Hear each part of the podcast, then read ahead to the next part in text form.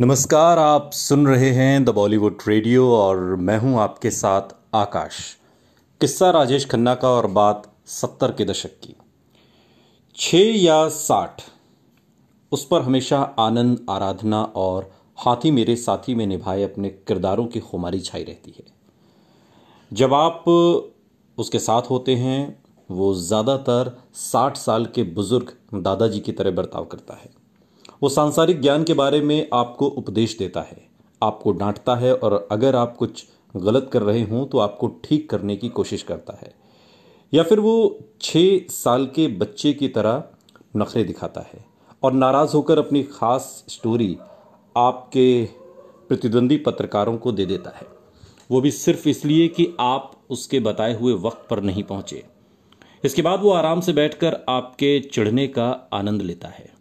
किसी बच्चे की तरह जिसने आपकी चॉकलेट किसी और को दे दी हो।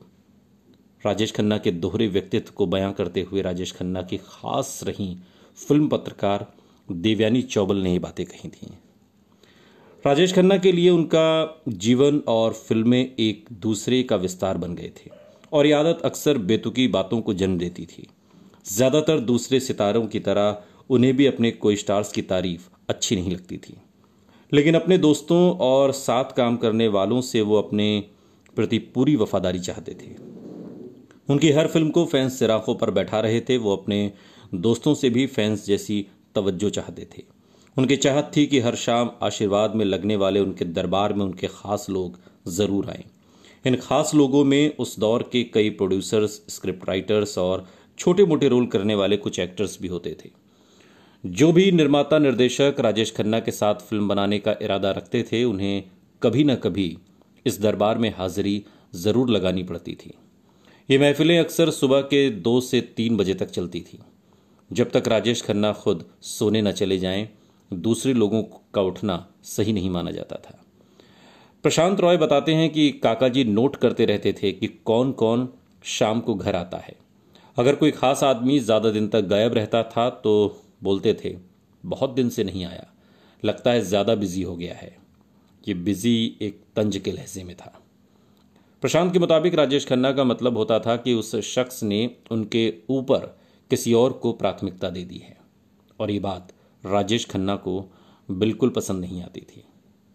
प्रशांत रॉय के मुताबिक शुरुआत के सालों में इन बैठकों में बेहद क्रिएटिव बातें होती थीं और इन्हीं में से कई बेहतरीन स्टोरी, आइडिया और खूबसूरत गीत संगीत जन्म लेते थे। तब यहाँ आने वालों में भी इंडस्ट्री के कुछ सीनियर और रचनात्मक लोग होते थे।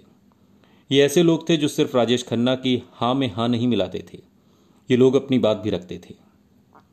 प्रशांत बताते हैं कि शुरुआत में काका जी बेहतरीन लोगों के साथ थे, जिनमें से ज़्यादातर बंगाली आर्टिस्ट का ग्रुप था, जैसे शक्तिदा ऋषिदा शर्मिला टैगोर, पंचम दा, सलिल दा, किशोर कुमार, यश चोपड़ा और सलीम खान भी खूब आते थे। लेकिन धीरे धीरे पता नहीं क्या हुआ इन लोगों का आना कम हो गया। फिर इनकी जगह छोटे छोटे निर्माता और कलाकारों ने ले ली। पहले इन बैठकों में एक अनुशासन हुआ करता था, तहजीब हुआ करती थी। मगर बाद में ख़राब किस्म के लोग आने लगे तो सिर्फ़ शराब पीकर काका जी की तारीफ़ करते थे। हम ये सब देखते थे, मगर कुछ कह नहीं सकते थे। सुनते रहिए द बॉलीवुड रेडियो। सुनता है सारा इंडिया।